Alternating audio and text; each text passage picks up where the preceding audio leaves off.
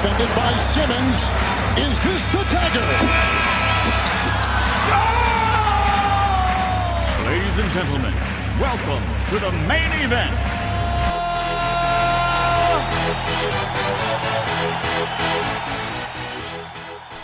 Bonjour à toutes et à tous et bienvenue dans ce cinquième épisode du carton de l'analyste. Je suis Benjamin, votre hôte, et je serai aujourd'hui accompagné de Johan Bonjour tout le monde. et de Paul. Salut Pour ceux qui ne connaissent pas le principe, on le rappelle, c'est deux épisodes par semaine, quatre cartons de 12 minutes et on ne change pas de sujet avant que le buzzer retentisse. Donc dans cette première mi-temps, comme d'habitude, on va faire un petit point sur l'actualité et surtout après on va revenir en arrière pour parler de la responsabilité de Kyrie Irving dans l'échec des Celtics la saison précédente. Est-ce que vous êtes prêts les gars? On est prêt. On est chaud.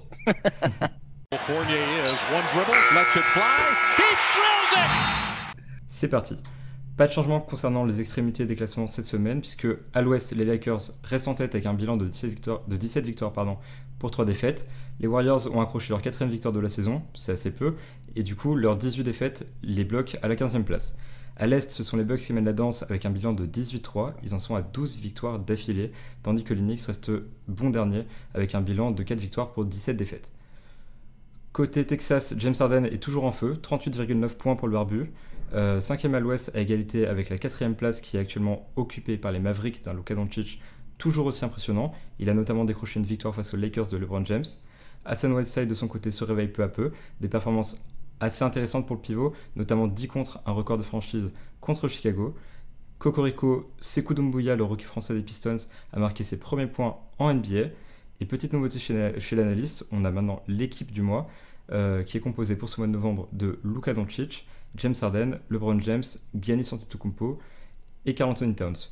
Pour la NBA, les joueurs de la semaine sont Giannis et Carmelo Anthony, et ça me permet de faire une petite transition vers vos tops de la semaine, les gars. Johan, quel est ton top? Alors moi, mon top, euh, je vais prendre Spencer Dinwiddie, du coup le meneur euh, des Brooklyn Nets, qui était euh, joueur de la semaine la semaine dernière justement, et qui est synonyme du bon retour des Brooklyn Nets en l'absence de Kyrie Irving qu'on développera un peu plus tard. Euh, Spencer Dinwiddie, donc cette saison, il tourne à presque 21 points de moyenne, euh, un peu moins de 3 rebonds et un peu plus de 5 passes euh, avec un pourcentage au tir à 42%, donc correct mais sans être exceptionnel. C'est surtout depuis que la blessure de Kyrie, en fait, euh, bah, le bilan collectif des Nets s'est grandement amélioré. 6 victoires pour 3 défaites. Alors, il y a aussi le calendrier à prendre en compte, qui était plutôt favorable aux Brooklyn Nets, donc qui ont permis de recoller au classement euh, de la conférence Est. Euh, sur, euh, depuis la blessure, son bilan individuel euh, pour euh, Spencer Dinwiddie, donc c'est 25 points de moyenne, euh, presque plus de 7 passes et euh, plus de 3 rebonds, avec 43% au tir, un, pourcentage euh, médiocre à 3 points, euh, à peine 31%. Par contre, un joli 90%, 90% au lancer, donc ça c'est plutôt plutôt plutôt honnête. Euh, son net rating, donc j'ai été checké sur NBA Stats, euh, il est à plus 4,4, donc ça veut dire que quand il est sur le parquet, euh, les Nets arrivent à trouver un équilibre euh, qu'ils n'avaient peut-être pas forcément au début de saison. Euh, donc ça c'est encore un point positif. Et surtout par rapport euh, au Kyrie et au débat qu'on aura tout à l'heure, Spencer Dinwiddie a un impact positif sur ses coéquipiers. J'ai j'ai checké un petit peu.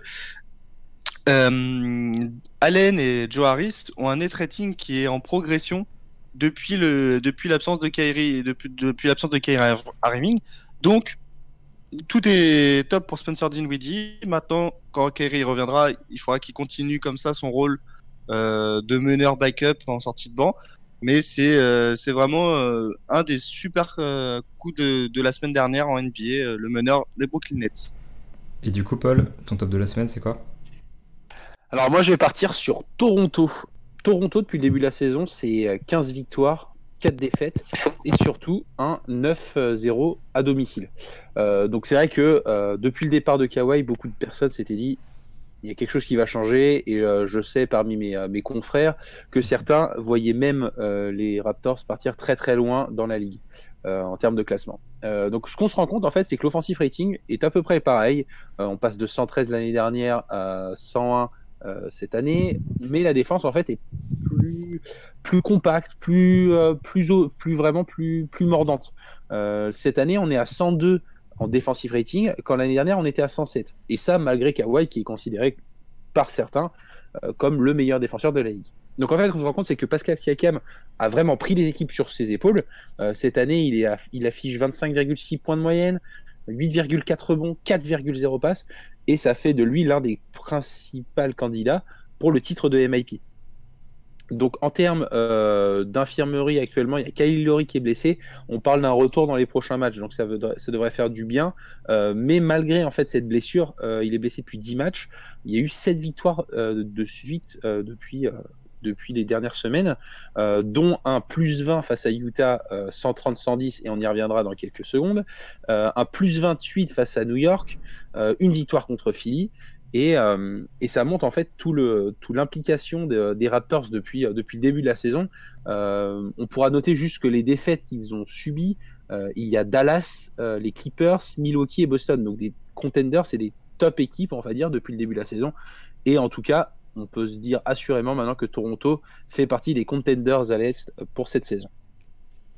Du coup, mon top de la semaine à moi, c'est un peu une sorte de mea culpa, puisque la semaine dernière, c'était mon flop. Euh, je tiens quand même du coup à souligner la semaine de Carmel Anthony, euh, que la NBA a l'air d'avoir plutôt bien remarqué, puisqu'il a été élu joueur de la semaine, comme je l'ai dit un peu plus tôt. Bon, ça, en fait rire certains, mais personnellement, c'est un choix que je trouve cohérent. Euh, cette semaine, Carmel Anthony, c'est 25 points et 8 rebonds face aux Bulls, 19 points et 4 rebonds face aux Thunder, et surtout un petit 23 points, 11 rebonds et 4 passes, de nouveau face aux Bulls.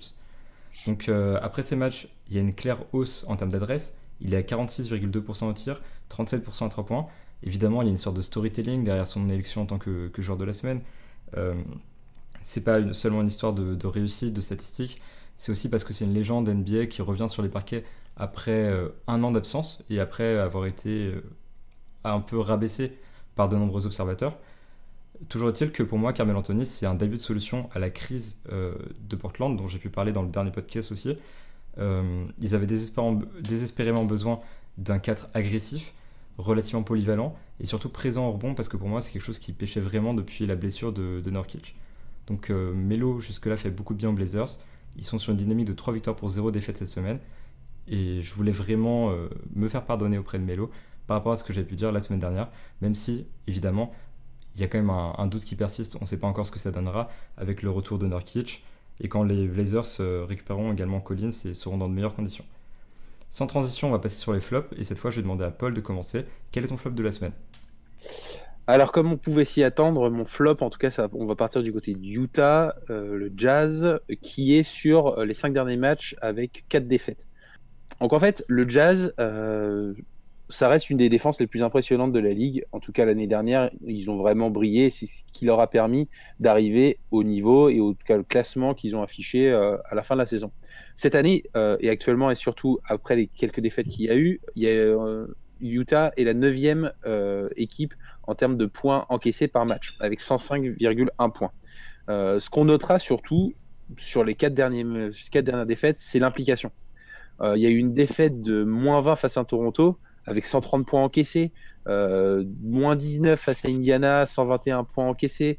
à noter que pendant, le match de Toronto, il y avait moins 40 à la mi-temps, avec 77 points encaissés en une mi-temps, ce qui est catastrophique du côté, euh, du, côté du Jazz, en sachant quand même qu'il y avait eu beaucoup de réussite euh, chez la plupart de leurs adversaires, et les adversaires, euh, voilà, c'est des, des, des, top, top équipes à l'ouest, c'était dans un road trip, donc ils ont affronté Milwaukee, ils ont affronté Indiana, ils ont affronté Philadelphie, pardon. donc voilà, c'est ça reste des bonnes équipes, et c'est surtout des équipes qui sont invaincues dans leur salle.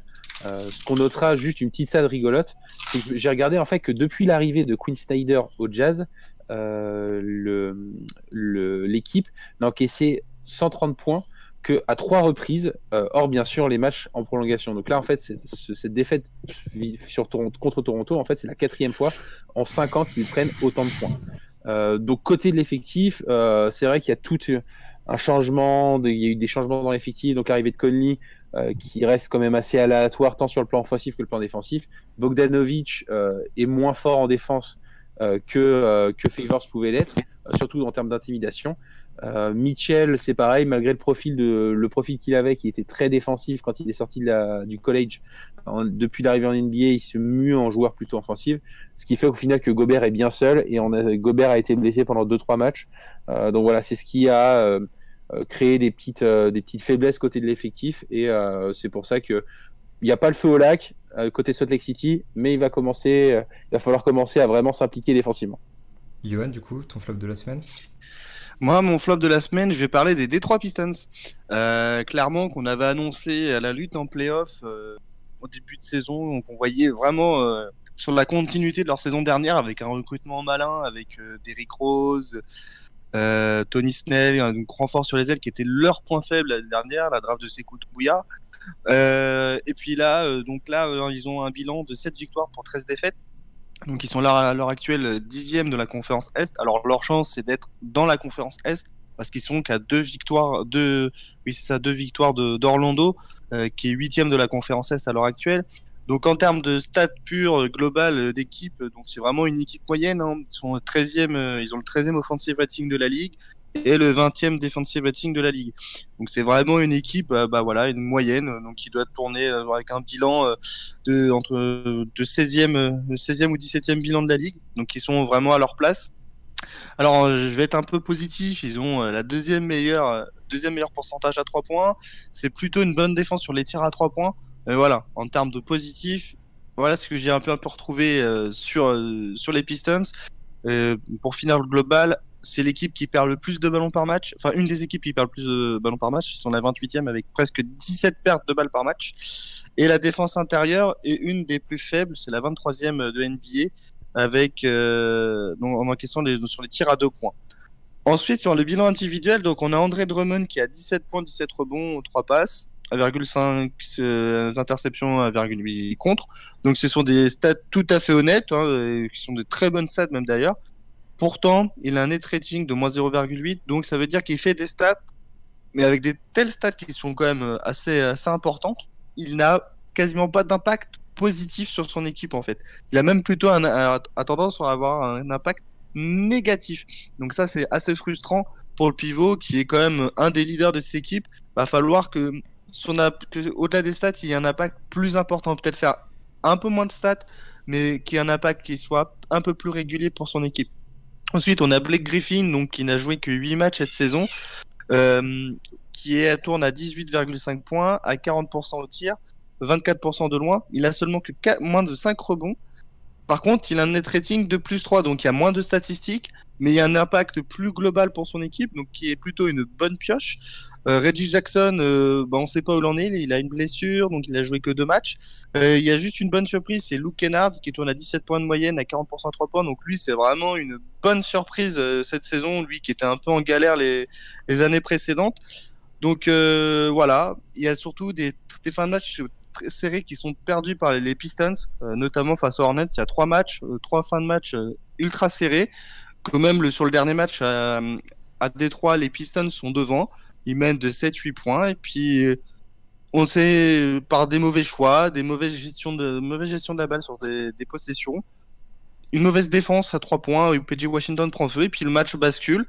Et une dernière possession, un dernier temps mort par, euh, par le coach euh, Dwayne Casey, mal géré, on retrouve une ISO Luke Kennard, je crois, euh, sur un shoot qui prend un shoot à 3 points. Enfin, c'est très mal géré. Donc voilà, cette équipe-là a un potentiel pour faire mieux. tout le monde en attend un peu mieux. Et si ça va pas mieux, ça sera surveillé, mais ce sera peut-être une des équipes où il y aura des transferts, des trades qui arriveront assez vite en cours de saison. Maintenant qu'on a fait un point sur l'actualité, on va se projeter un an en arrière et on va se diriger vers Boston pour parler des Celtics et principalement de Kyrie Irving. Donc pour rappel, après le départ de LeBron James, la voie semblait grande ouverte pour les Celtics.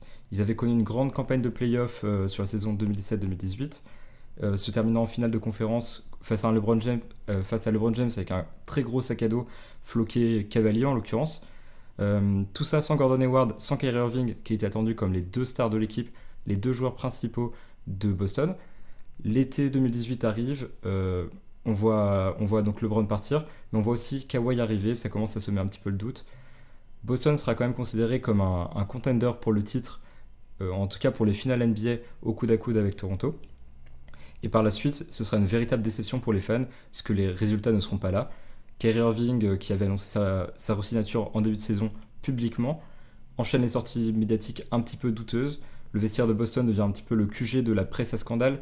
Toutes les raisons sont bonnes pour euh, tacler Kyrie Irving et pour euh, rejeter la faute sur l'ancien meneur des Cavs. Les Six terminent la saison à la quatrième place, ce qui n'est pas si mal finalement, et connaissent une campagne de playoff plutôt décevante, puisqu'ils se font écraser par le MVP grec Giannis Antetokounmpo en demi-finale de conférence. Donc alors maintenant, question importante pour un fan des Celtics comme moi, et donc je me tourne vers Paul en l'occurrence, est-ce que Kyrie Irving peut être considéré comme responsable de l'échec de Boston la saison précédente? Alors, comme tu, euh, tu l'as très bien dit, euh, moi je vais pas remonter à l'année dernière, je vais même remonter l'année d'avant. Euh, donc on est en 2017 lors de son arrivée. il faut dire que côté Celtics, on sortait d'une saison assez, assez fastueuse, on va dire, des finales de conférence. Isaiah Thomas qui, resplendissant, qui malgré en fait la perte de sa sœur en playoff, parvient à produire du jeu et est vraiment impressionnant. Et en fait, un peu contre toute attente, euh, Kairi arrive, euh, même s'il avait demandé à venir, enfin, c'était fait de manière assez bizarre, euh, si vous vous rappelez, mais le fait est que le transfert s'est effectué et qu'Isaiah est parti du côté Cleveland avec malheureusement tous les problèmes de blessure qui en ont suivi. Donc j'aimerais juste revenir sur le profil de Kairi qui, sortant de la, le soir de la draft, en fait, est considéré comme un prodige. Euh, il est drafté par Cleveland. C'était, sûr en fait qu'il allait devenir le joueur qu'il est aujourd'hui. Euh, cependant, il est tombé rapidement dans l'ombre de LeBron. Et je pense que pour un, joueur qui a toujours été considéré comme un leader, euh, on l'avait vu à la fac, il était très très impliqué dans, la vie de, de, son, de, son, université. Retomber, on va dire, dans l'ombre de quelqu'un, je pense que ça l'a un peu blessé. Et euh, malgré ça, euh, il parvient en fait à enchaîner les bons résultats. Il fait des très bonnes stats saison après saison. Euh, on peut noter sa performance à 25 points sa dernière année à Cleveland, le moment où, où LeBron était parti. Et, et je pense, pardon, pas qu'il était parti, qu'il était en, train de partir. mais voilà, c'est Kyrie en fait reste un joueur hyper quali. Et en fait, quand il est arrivé à Boston, eh ben, on s'est dit, tiens, c'est parfait, ça va continuer. Sauf qu'en fait, côté Boston, eh ben, il y a eu pas mal de blessures.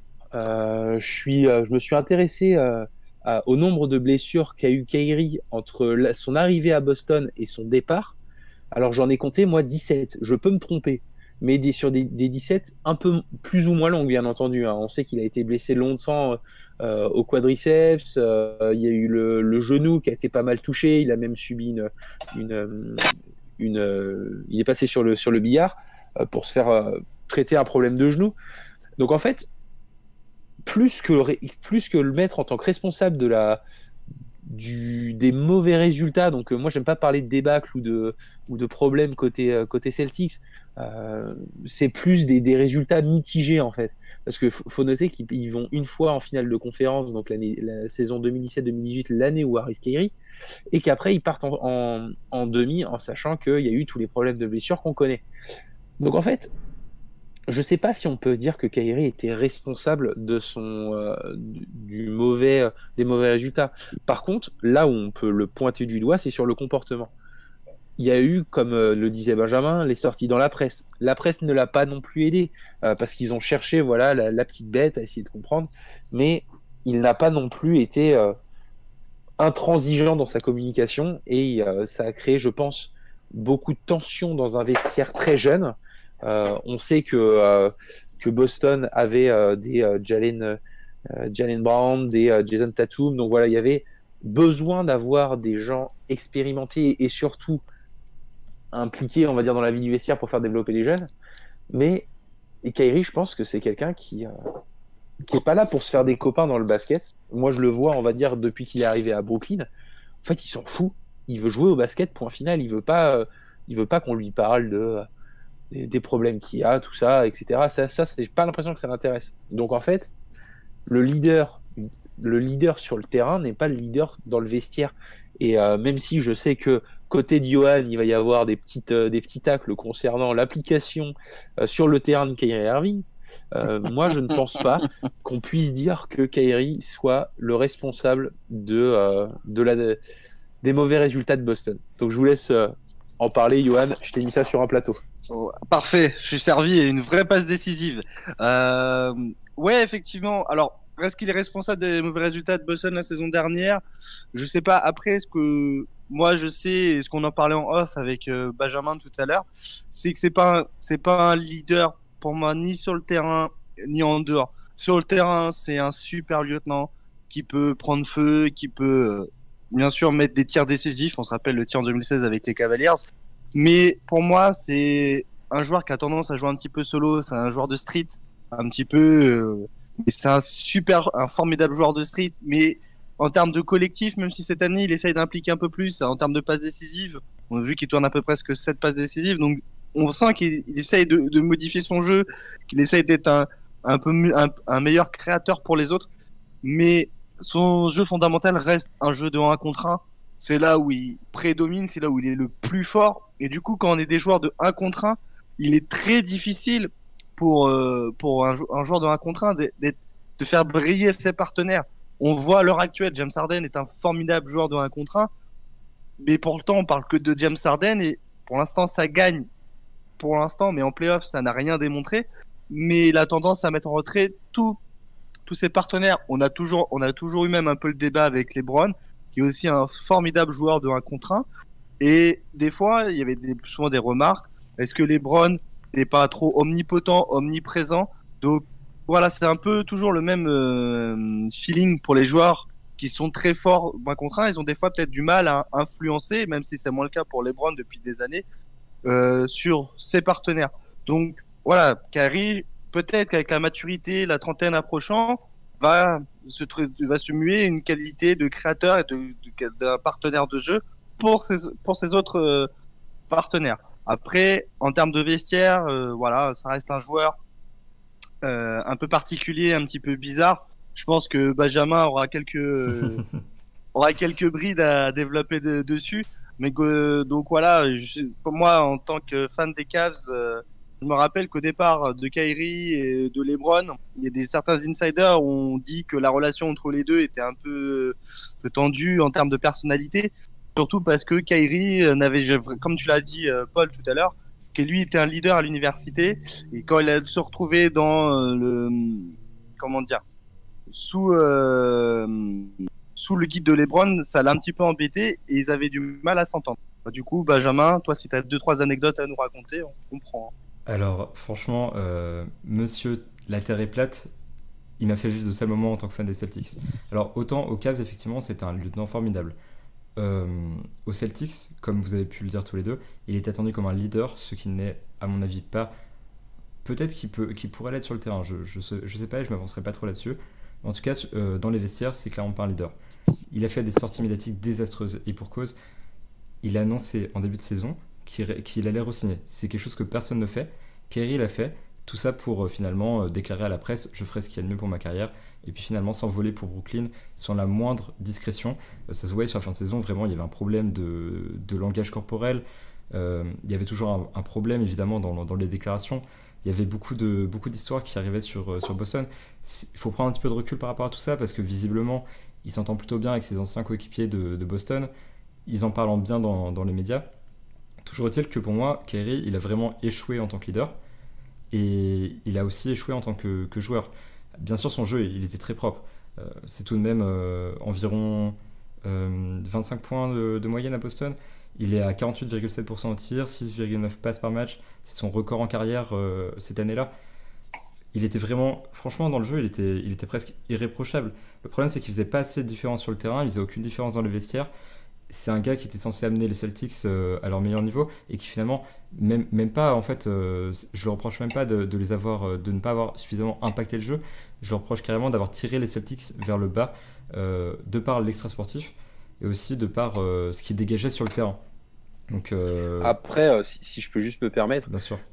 Donc il y a le il y a le côté je suis d'accord en dehors du terrain où comme je le disais il a un peu craqué sa communication euh, il a dit au début, bah, voilà, je, suis, je veux rester, pour, au final dire je pars. Mais est-ce que, j'ai une, question euh, ouverte, est-ce que c'est pas la presse aussi qui l'a mis un peu dehors? On sait que Boston, c'est un marché très compliqué, euh, il y a beaucoup de pression autour de l'équipe. Et quand on voit quand il était à Cleveland, au final, bah, il faisait sa vie, peu importe en fait de ses déclats, puisqu'il n'y avait pas un intérêt médiatique important, puisque tous les yeux étaient rivés sur les.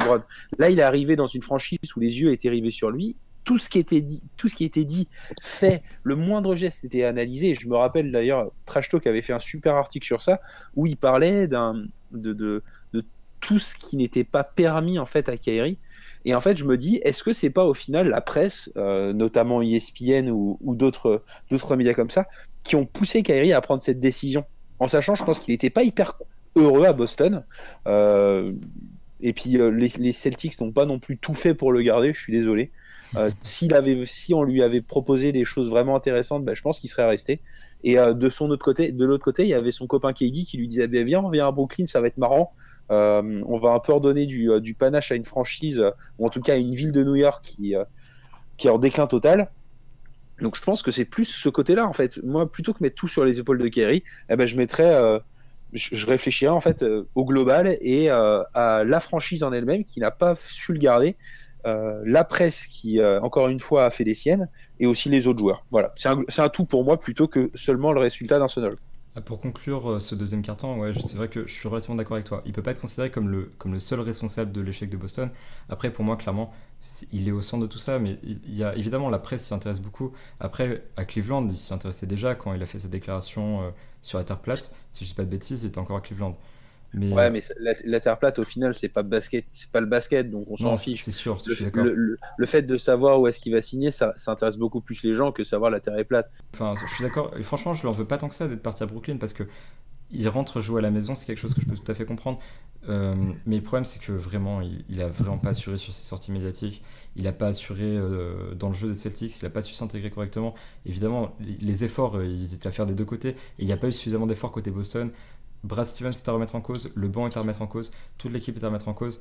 Et presque, en fait, c'est une responsabilité vraiment collective. Mais euh, Irving, il a une part de responsabilité particulièrement forte là-dedans pour moi. Après, je pense que c'est une question d'opinion et c'est quelque chose qui ne peut pas être déterminé par des statistiques ou par de simples déclarations.